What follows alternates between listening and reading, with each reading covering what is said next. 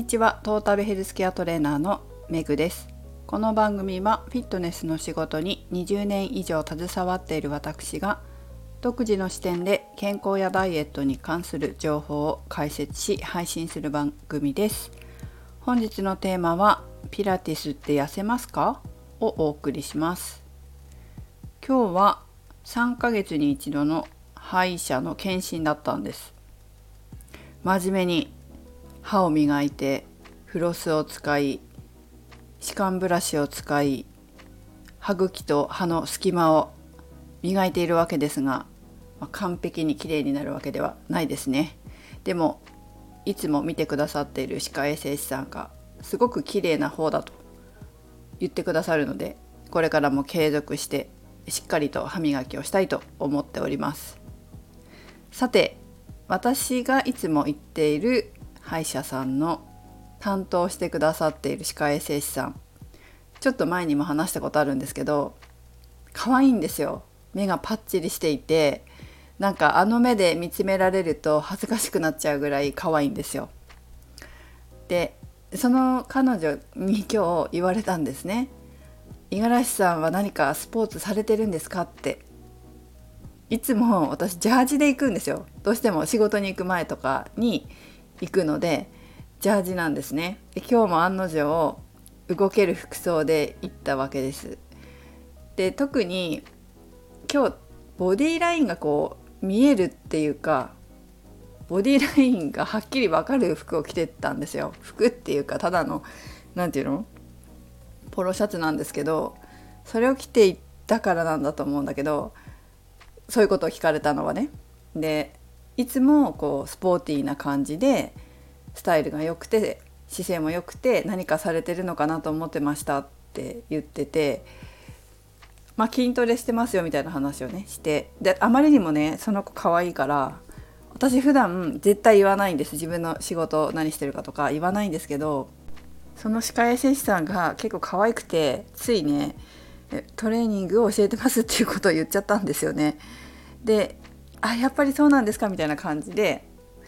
えー、まあ、ダイエットの相談をあの女乗るわけですよ。まあ、大体仕事の話をするとダイエット相談になるのであんま言わないようにしてるんですけどでもまあちょっと可愛かったんで、えー、言ってしまいましたそしたらねダイエットでお悩みだということで、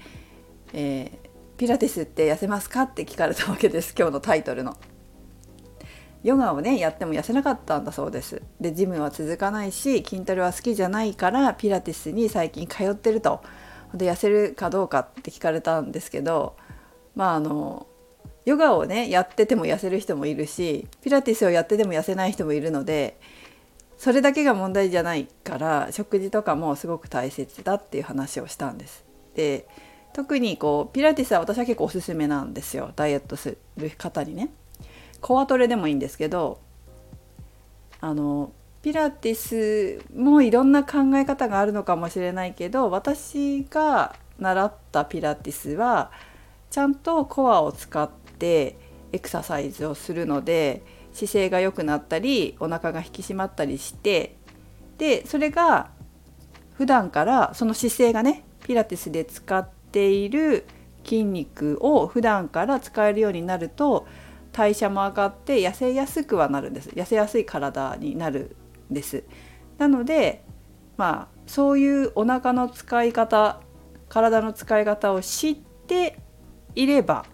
ピラティスだけじゃなく、まあ、ヨガをやったとしても筋トレとか有酸素運動やったとしても、まあ、痩せやすくはなると思いますよっていう話をしてきました。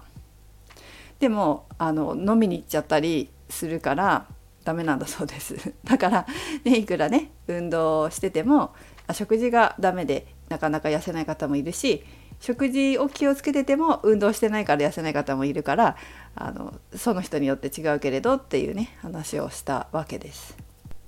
で一つ 面白いことをおっしゃったんですけど筋トレが嫌いな理由は筋肉に力を入れたくないんだそうです。ちょっとそれすごくこう思考パターンどうなのかなって探っちゃうところが、まあ、私もあのフラクタルの考え方がなかなか身についてるなって思うんですけど、まあ、そこを外したとしても、えーと、筋トレで筋肉をこうギュッて締めるのが嫌いっていう方でも運動の仕方、まあ、指導者によるけど私だったらその方がやりやすい運動っていうか筋トレ一番こうやりやすい筋トレから入るっていうのはやるんですよね。例えば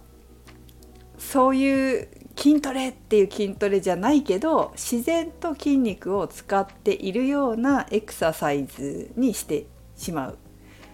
そういうメニューを作る。で気が付いた時には筋トレになっててちゃんと筋トレができるようになっなるっていうのが理想なのかななんていうふうには思いますそういう方に対しての運動処方はね。で女性の場合食事っていずれなんとかなるケースが多いんですよ。それは何でかっていうとどっちかっていうと女の人の場合ってこう栄養に関しての知識が結構あったり興味があったりする人が多いんだけれども運動を続けないことが問題になることの方が多いなって私は思いますなんかやめちゃうんですよね男性は何も言われなくてもスポーツやってる人って結構いるんですけど女の人ってスポーツやってる人ってそんなにこういなくって運動自体をあんまり好まないというか運動を始めたとしても続かないみたいな方が多いんですよね。でも私がこうトレーニングの指導をしてきてあんまり好きじゃないっていう方運動あんまり好きじゃないっていう方も継続していけば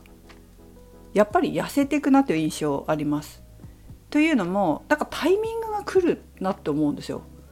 タイミングが来てちゃんと食事をコントロールしだすとか誰かに何か言われたから、まあ、いいことをね痩せたねとかなんか一言言われてスイッチが入って真剣にやりだしたとかいうことが多いんですよ。でもしくは気づいたら痩せてたとかねでもそれって運動し続けないと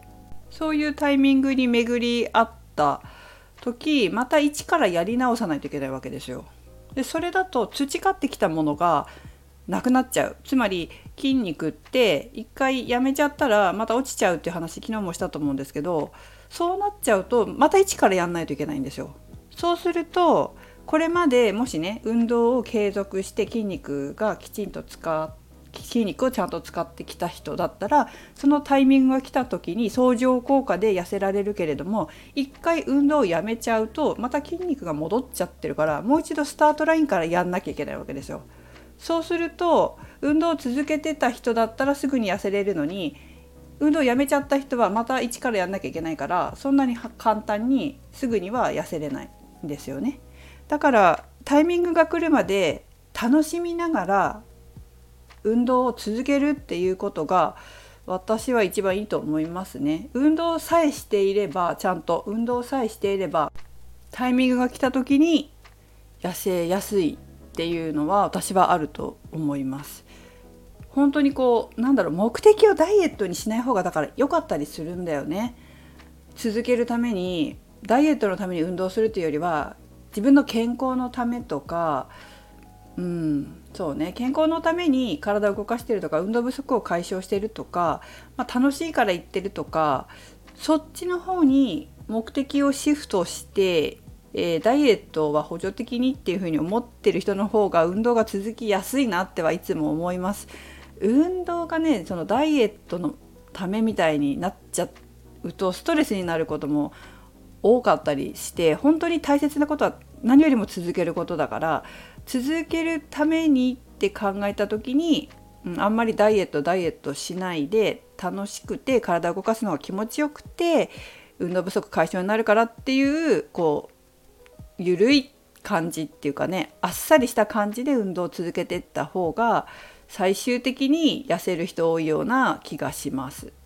ダイエットのために運動してたとしても目的目標に到達しちゃったらやめちゃうっていう人も多いじゃないですか。そうすると結局さっき言ったみたいに筋肉がこう減っていっちゃって結局痩せやすい体手に入ったものを水に流してしまうようなことになっちゃうから一生やるものだと思って気持ちよさとか楽しさそういうポジティブな感情をこう感じていった方が継続しやすいからいいんじゃないかなって私は思います。